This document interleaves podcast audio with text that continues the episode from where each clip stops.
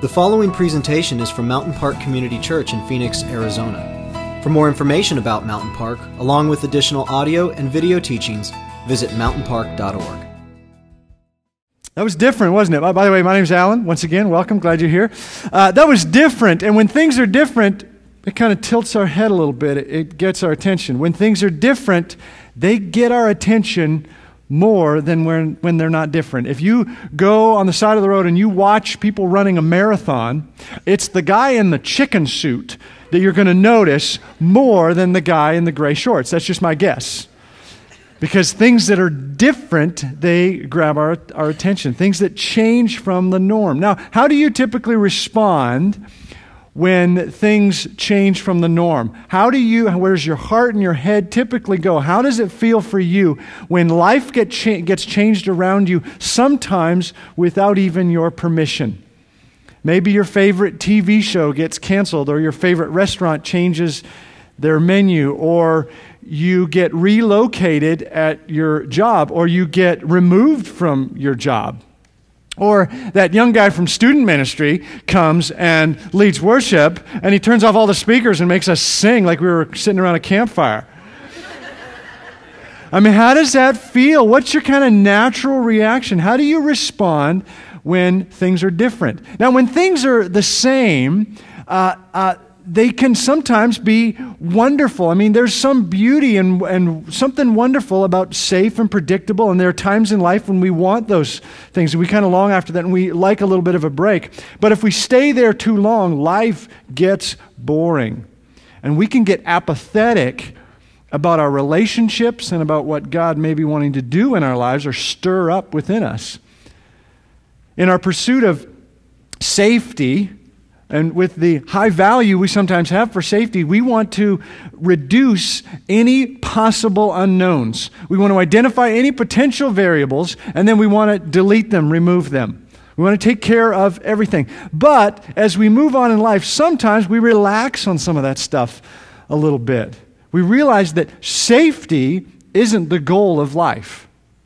There are other things that are the goal of life. Safety, as much of a value as it might be in certain circumstances, is not the goal of life. It's the difference between uh, the diaper bag of a mom with a firstborn child, wonk, wonk, and the diaper bag of a mom who has her fifth baby.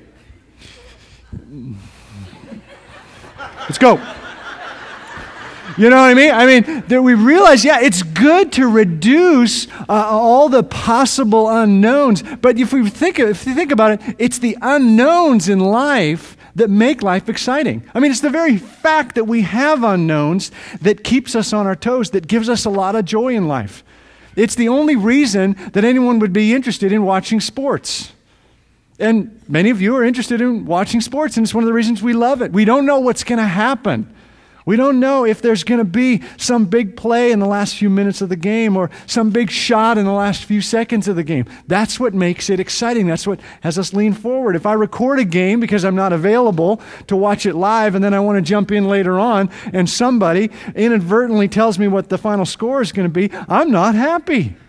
I'm not happy about that because it's not nearly as fun because the unknowns are gone. The excitement is gone. I don't have the ability to pretend that I don't know how things are going to end. I can't do that. Oh, wow, this is exciting. No, it's not really. It's not. I'm done. It's all completely gone. It's ruined for me. I actually am glad that I'm not omniscient because I'm not, I, it would take away some of the uniqueness and the unknowns and the beauty of not knowing what's around the corner sometimes.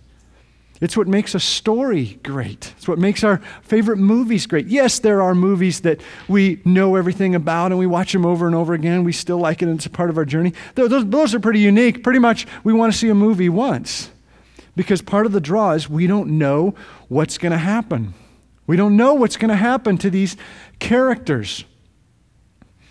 Uh, I heard somebody uh, in the first uh, celebration this morning saying that's not where they're at. That they, when they go to a movie, uh, when things start to get tense and they don't know what's going to happen, they, uh, they get on their phone to find out what the, how it's going to end so they can just relax and enjoy the movie.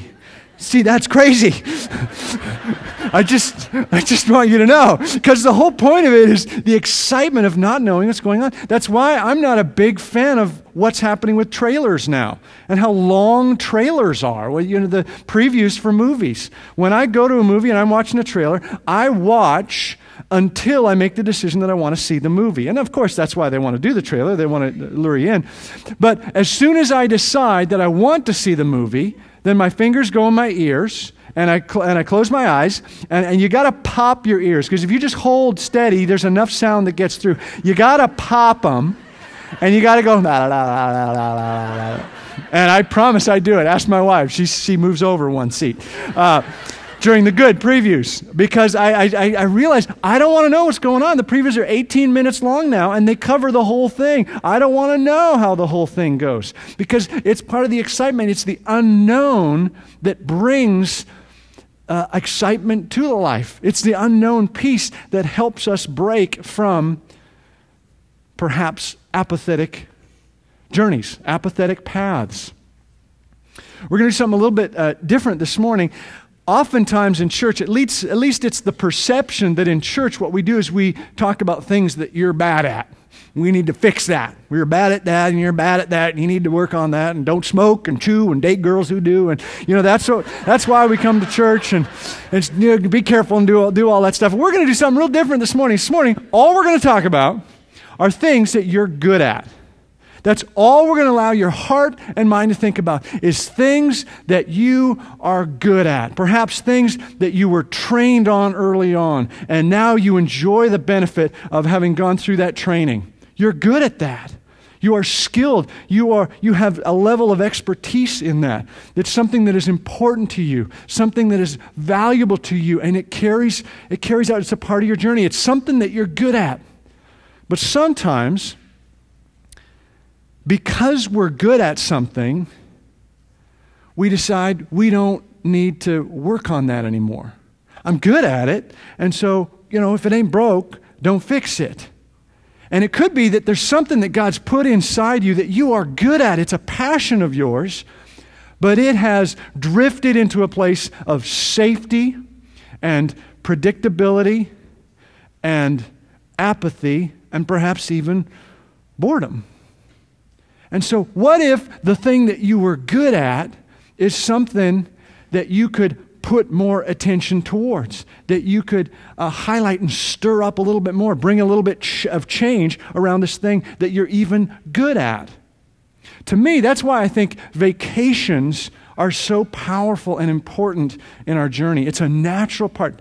God has put in the whole system that we take a break, we take a Sabbath at certain times in their annual Sabbaths and their weekly Sabbaths, we take a break from the journey because you may be really good at what you do during the week. Whether it's your work or you're taking care of kids or you're volunteering somewhere, somewhere, you are really good at that. You have systems, you have removed the unknowns, and so the whole thing, it's really smooth. It's like a machine, it just flows. You're really good at it. In fact, the idea of a vacation is not appealing to you because it cuts into this great system that you've created. And if you're gone for a week, the whole thing just might get out of whack, and then you got to reset the whole deal and do all the work to reset it. So you don't really want a vacation because they're just stressful and they're just messy and they just get in the way. But five years from now, Five years from now, if, and that's that, then you're, you're, that might, you might be whacked as well if that's where you are. But, but five years from now, how many of your regular, systematic, unknown free weeks are you going to remember? None. None. They're so important and they're, they're all we can think of this week. But in five years from now, we won't remember a thing about them. What are you going to remember? A vacation. You're going to remember the good ones. You're going to remember the bad ones. You're going to remember the big ones.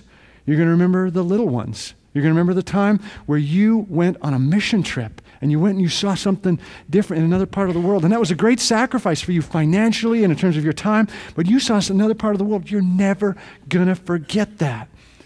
If you set aside a couple days out of your busy, systematic week in order to team up with student ministries and be a leader on a student ministry trip or, or something like that, you will remember that experience. It's the things that come in and spice up life and stir up life and kind of go, well, this is a little bit different. Those are the things that have the most opportunity and power to attack us drifting into apathy. As most of you know, we've been in a journey this whole year called AD, the year of our Lord, and we've been looking at what it means to have a relationship with Jesus. And earlier on this year, as, one of the stages that we looked at was discover. If you have a binder, it's the second tab in your binder. If you've been putting sheets in there. And in that discover journey, we looked at what's referred to as the Sermon on the Mount. I want to revisit the Sermon on the Mount here this morning uh, for a moment. It's found in Matthew chapter 5. Matthew is the first book in the New Testament, about two thirds of the way through uh, a Bible, if it includes both the Old and the New Testament. Matthew is the first book, and the Sermon on the Mount begins in Matthew chapter 5. And I want to remind you of this theme that is throughout this fifth chapter of Matthew. I'm going to begin with verse 21. Jesus says, You've heard that it was said to the people long ago, I'm in Matthew 5:21. You've heard that it was said to the people long ago, do not murder, and anyone who murders will be subject to judgment. Jump to verse 27. You have heard that it was said, do not commit adultery. Verse 31. It has been said, anyone who divorces his wife must give her a certificate of divorce. Verse 33. Again, you have heard that it was said to the people long ago, do not break your oath, but keep the oaths you have made to the Lord. Verse 38, you have heard that it was said, eye for eye and tooth for tooth. Verse 43, you have heard that it was said, love your neighbor and hate your enemy. Jesus is talking to a Jewish audience. So when he says, You've heard that it was said, he understands that they are familiar with the law. And the law says these things. You've heard these things before, you know them, you've memorized them. You've heard these things have been said. These things are good that Jesus is talking about. He says, You've heard these things have been said. They're good. If everyone does these things that you've heard about and that are part of God's laws, it would be a good thing. It would be good for you to do that. Jesus is not coming in and, and, and abolishing the law. He says, I've not come to abolish it, I've come to fulfill it. And what Jesus does consistently is he says, Yeah, this is good, but I have some ideas that are better. I want to take you to a new place. Just a couple examples. And this runs throughout all of what I just read. Jump back to verse 21. You've heard that it was said, Do not murder. Anyone who murders will be subject, subject to judgment. Verse 22. But I tell you that anyone who is angry with his brother will be subject to judgment. Verse 27. You've heard that it was said, Do not commit adultery. But I tell you that anyone who looks at a woman lustfully has already committed adultery. Jesus consistently says, I want to take this to the next level. You've heard this, but I'm saying something else. If we remain too safe in even the things that we're good at, we could be missing out on a next level that God may have for us. So I believe that Jesus challenges us to the next level in a number of areas of our lives that we're good at. That we might, we might hear Jesus in some way saying to us, You've heard that it was said, don't cheat at school. That's good. That's good. But I tell you, pay attention to the kid in your class that nobody is interested in, nobody likes. What are you doing to help that kid out, to be to love on that kid? I want to take you to the next level. You've heard that it was said, be faithful in marriage.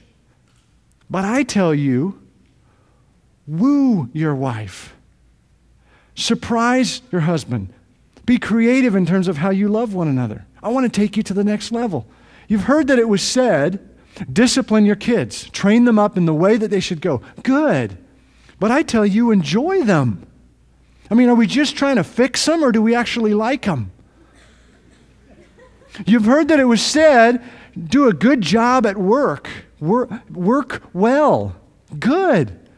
But I say, challenge yourself. That idea that's crazy that you've got in your head, that you're kind of nervous about sharing with anybody, go talk to the boss about it. Lay it out and say, hey, here's just an idea. Take, take it uh, however you will. Stir up your creativity and your intellect and see how things might go to a different level.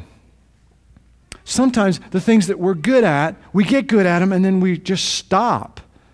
And then we can drift into safety and predictability and apathy.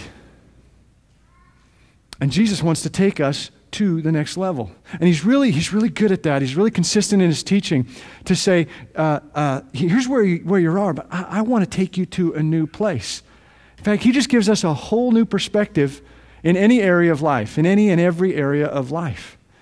He talks about the first will be last. He, he gives us a, a, a, begins a revolution of love that, that ends up saying there is no longer Jew and Gentile. This was revolutionary for the people of God. He says the servant will be the master. He talks about an upside down kingdom. Boom, he's, he up topsy turvies the whole thing. Now, I know that when many of you come to church, for those of you who are regulars here, and I look out and I can see a number of you, you sit in the same seat. That's part of it. So you come to church and you get all upset if somebody's taking your seat because that's the way it is. There's, you don't want change in that. You don't want unknowns in terms of where you're going to sit. You want to be in your spot. So, what if I said, let's upset the cart? Let's just kind of stir everybody up and shake everybody around. What I think many of you are thinking right now is, okay, Good metaphor, Alan? But let's stop there, okay? We got the point. We don't need to move. And just the fact that you're thinking that and that you laughed at the idea of thinking that makes me very much want to upset the cart very much. So here's what we're going to do. If you're on this side of the room, you need to find a seat on this side of the room. If you're on this side of the room, you need to come over here. And if you can't move because you have a huge diaper bag, that's fine. But for most of you, let's go ahead and move. Come on, let's change it up. Let's change it up. Let's go. Let, yeah, I'm serious. Change Turn and face the strain. Changes. Don't tell them to go up and out of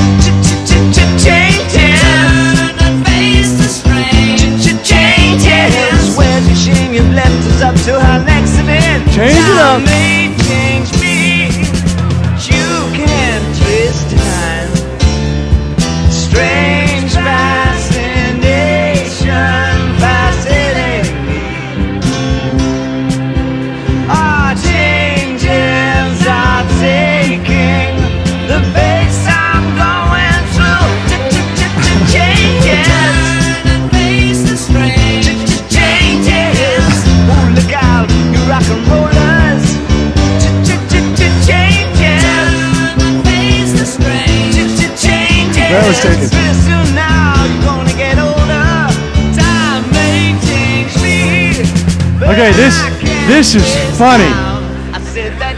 This is hilarious because everybody over here needs to sit here as close as you possibly can. Because nobody's going over there on the edges. Plenty of seats over there on the edges. This is hilarious. There you go. You're moving over. Nice work. Nice work. See, you're not going to remember you're not going to remember, six months from now, you're not going to remember most Sundays. We kind of come and go. But you're going to remember the time that I annoyed you to the point of making you sit in a different place. You're going to remember that with great disdain, which makes me very proud. See, it's when things get stirred up, changed, and all that. That's when we kind of the, the the heartbeat, you know, increases just a little bit. It's just different. Different can be good. It kind of spices us up a little bit. It's those different days in life are the ones that we remember. Which are the days that you remember? That day you decided to ask her out. That day, that first uh, uh, day uh, at college when you decided, I'm, I'm going to I'm gonna give this a shot. I'm really scared. I'm going to jump in. I'm going to do this. That day you decided to try guacamole because it looks disgusting. But you finally tasted it and you thought, this is really good stuff. And that was a memorable, good day for you. See, some of you right now, you're sitting and this is weird because you're sitting and going, I've never seen this part of the church before and you're freaked out. See, some of you are going, I didn't know there was a D up there. I've never seen that before. it's all freaking you out, and it's really, really entertaining to me. so there's, there's this thing where, where changing things up can stir up good things, even in areas where you are good, where you are good. And Jesus likes to do that in us. He likes to do that in our hearts. There's something that the Jews were really good at. Many things, but one of the things they were really good at was celebrating the Passover. The Passover is an annual meal festival that's in celebration of the story that we find in the first half of the Old Testament, which is found in the book of Exodus, where the people are free, the people of God are freed, liberated from slavery in Egypt and they make their they pass over into an area that eventually becomes the promised land. It's where uh, jerusalem is and how the whole uh, uh, city of god and the people of god began. It's a central part of their story. So they remember and they celebrate passover. They understand it. They are good at it. And jesus during passion week on that thursday night the day before he was crucified on the cross he gathers with his 12 disciples, his closest friends. And he, and, and, he, and he gathers as part of the Passover meal, something that they're very familiar with, they're very good at. And he redefines it. And he grabs a piece of bread and he said, This bread that you've been eating for thousands of years, this is me. And he takes the cup and says, This wine that is a part of, the, part of the Passover story that is such a significant thing for you and your ancestors, this wine represents my blood, the mark of a new covenant. Because God is doing something transformational, He is changing the world. And I want you to remember this. Do this in remembrance of me. You will never forget this night. And no one who learns about Jesus, who ends up following Jesus, will remember that moment, that night.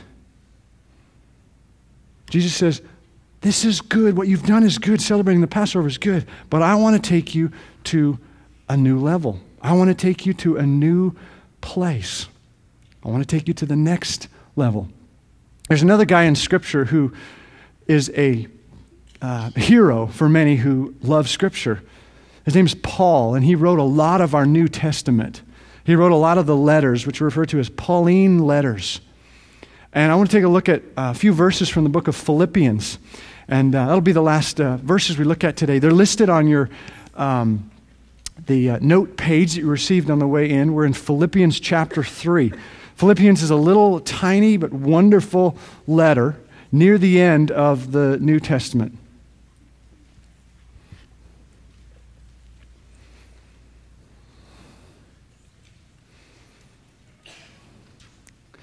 Philippians chapter 3, beginning in verse 12, he says this Not that I have already obtained all this or have already been made perfect. Now, it's obvious that we are jumping into the story. We are halfway into what uh, Paul is saying here. And then in the first 11 verses of this chapter, Paul is basically saying, Don't be cocky. Don't get arrogant and overconfident about the things that you have accomplished, about the things that you are good at. Yes, celebrate them, but don't get all high on yourself about it. This is coming from a guy who had done many things. By the time he wrote Philippians, Paul had traveled thousands, walked thousands upon thousands of miles around the Mediterranean Sea, telling people about the story of Jesus. He had planted at least 15 churches, at least, and those churches planted other churches. One guy traveled around giving his life to the message of Jesus to the point of, of risking his life. He was imprisoned multiple times. He was flogged, whipped, beaten because of what he was doing and what he was saying, and he kept on going. All of this. And he says, It's no big deal. It's no big deal. Not that I have obtained all this or have already been made perfect, but I press on to take hold of that for which Christ Jesus took hold of me. Brothers and sisters, I do not consider myself yet to have taken hold of it, but one thing I do, forgetting what is behind and straining towards what is ahead, I press on toward the goal to win the prize for which God has called me heavenward in Christ Jesus. I press on towards the goal. Now, many of us watched the Olympics this year, or you're fans of it, and, and what do people look like when they're sprinting and they cross the finish line? There's this, there's this look that you have when you're sprinting. Right? It's, you got to get the nose forward because that difference that it could, be, could come down to a nose. And so arms back and you swing it over. How many times do you do that in a race, in one race? How many times? Just one time. One time. My son is, is uh, enjoying uh, uh, being on a cross country running team. He's getting into running and, and he's really enjoying it. And at one point he said, Dad, if that's the fastest thing, if that's the fastest way to end a race, because you want to lunge forward and just get a little bit ahead of the person in front of you, why, do, why don't people just run that way the whole time? I mean, if that's the fastest way to get there, why not do that the whole time? I think it's a very reasonable question. And so we'll see what the first track meet looks like. You know, when he's, but when we're running the race of life, we're running, we only finish one time. That's when we draw our last breath, or when Jesus comes, we finish one time. Now, it's okay in the race of life to take a break, to stop, take a breather, have a bite to eat. You want to have fun a little bit. You want to tie your shoe. You want to uh, fix a tire that is blown, whatever metaphor you want to use there. In the race of life, it's okay to take a break, take a little detour, and get back on the path, whatever, uh, talk with somebody, whatever. But we only finish one time. There's no time during the race where we are supposed to lunge our nose forward and swing our arms back. The point of life is not arriving. the point of life is striving, it's pressing on consistently towards the goal to which Christ Jesus has laid before us. The point of life is not arriving, it's striving. Do any of you remember when Michael Jordan, a number of years ago, was on Saturday Night Live? And he was on the, the Stuart Smalley pro- program thing that they did there. This is classic television. I mean, this is YouTube worthy. Some of you, you're going to be out for the next five minutes because you're checking it out on your phone. But this, this was so good. Uh, Michael Jordan is meeting with uh, Stuart Smalley, and Stuart, uh, you know, doesn't know who he is, and so he ends up saying, "You don't have to be uh, uh, the best basketball player, and always put the ball inside the hoop all the time."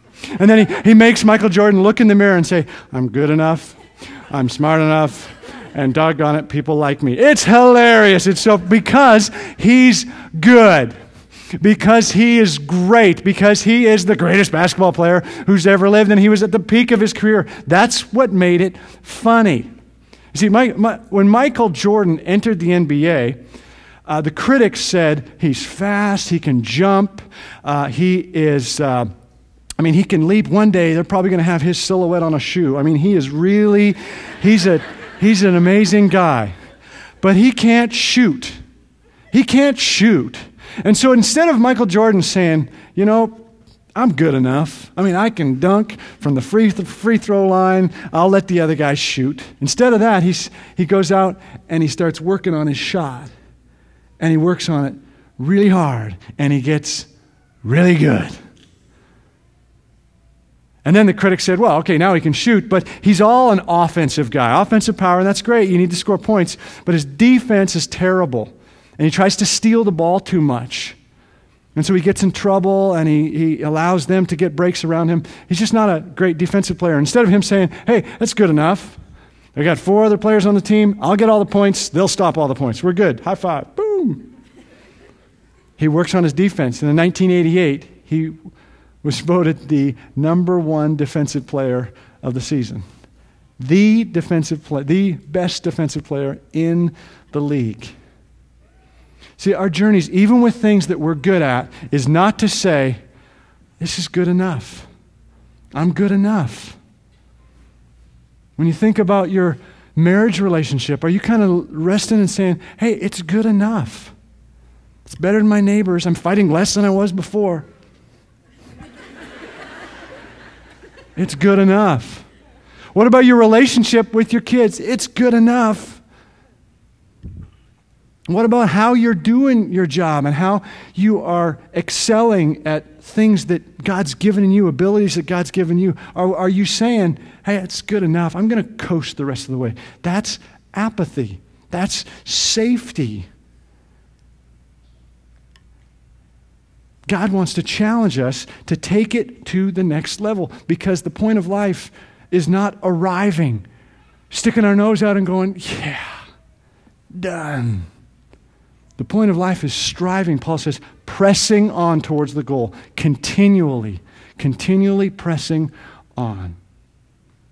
Change brings spice to life and it can stir up great things in us. Now, I'm not saying change just for the sake of change. And sometimes people uh, hear what they want to hear, and sometimes people say, you know what? I am kind of bored with my marriage. I want a new spouse. That's not what I'm saying here. That's not the kind of change Please be clear on that one. That is not the kind of change I'm talking about. It's not about discarding things that are good. It's about just the way, you know, Jesus says, You have heard that it was said, these are good things, but I tell you, boom, I want to add to that. It's not about discarding things that are good. It's about adding to them, adding something great on top of something that you have been investing in. Some people get, get restless, and after a few years or whatever, they got to change everything. And then they're not allowed to build onto that. You've heard that it was said this, but I tell you, boom, something better. Jesus is inviting us into building something great onto something that you're already good at. So we're going to close uh, this morning doing something a little bit different. We're not going to do the stations. We'll do that next week. Just do something different uh, today. And uh, I'm going to invite the band to, to come up. And while they're doing that, I invite you to take out the sheet that is the notes page that you received, received on the way in. And hopefully you have a, you got a pencil or something to write with. If you don't, you can just uh, do this little exercise mentally and, and have that experience. But I invite you to just take it out. Just, just take, just enter in for a moment here. And at the top of the, the back side of that page, it says, um, You have heard that it was said. And I want you to identify five things that you're good at. So maybe you've heard that it was said from somebody else, from a friend, from your parents, from the Holy Spirit Himself. It says, You're good at this thing. Five things that you believe you are good at. It's okay to be confident about this. And I'm talking about things that God is proud of you about. Five things that you're good at. Just take a minute and identify five things first. Go ahead.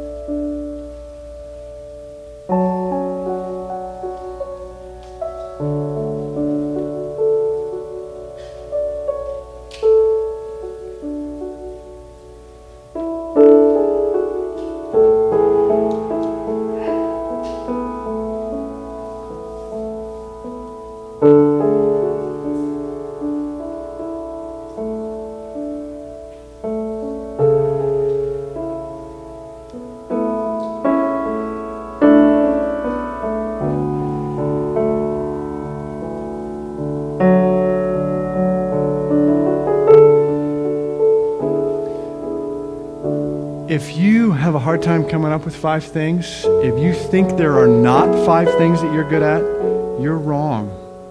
And maybe this is an opportunity for you to talk to somebody who cares about you and help you stir, stir this up. It's not arrogance, it's just confidence in saying, God has built me well in this area. I'm good at this. So then the bottom half of that page is just kind of flowing from what Jesus says in Matthew 5 but I tell you something more. So I want you to reflect as the band sings a song over you, just sings here in this room. Just be reflecting on those five things. In what way might Jesus want to take you to a new level in those areas? To get a new perspective to say, yeah, I'm good at that, but I don't want to stay complacent with that. I want to take that to a new level. In what way can you take those five things to a new level. Just reflect on that as the band sings this song.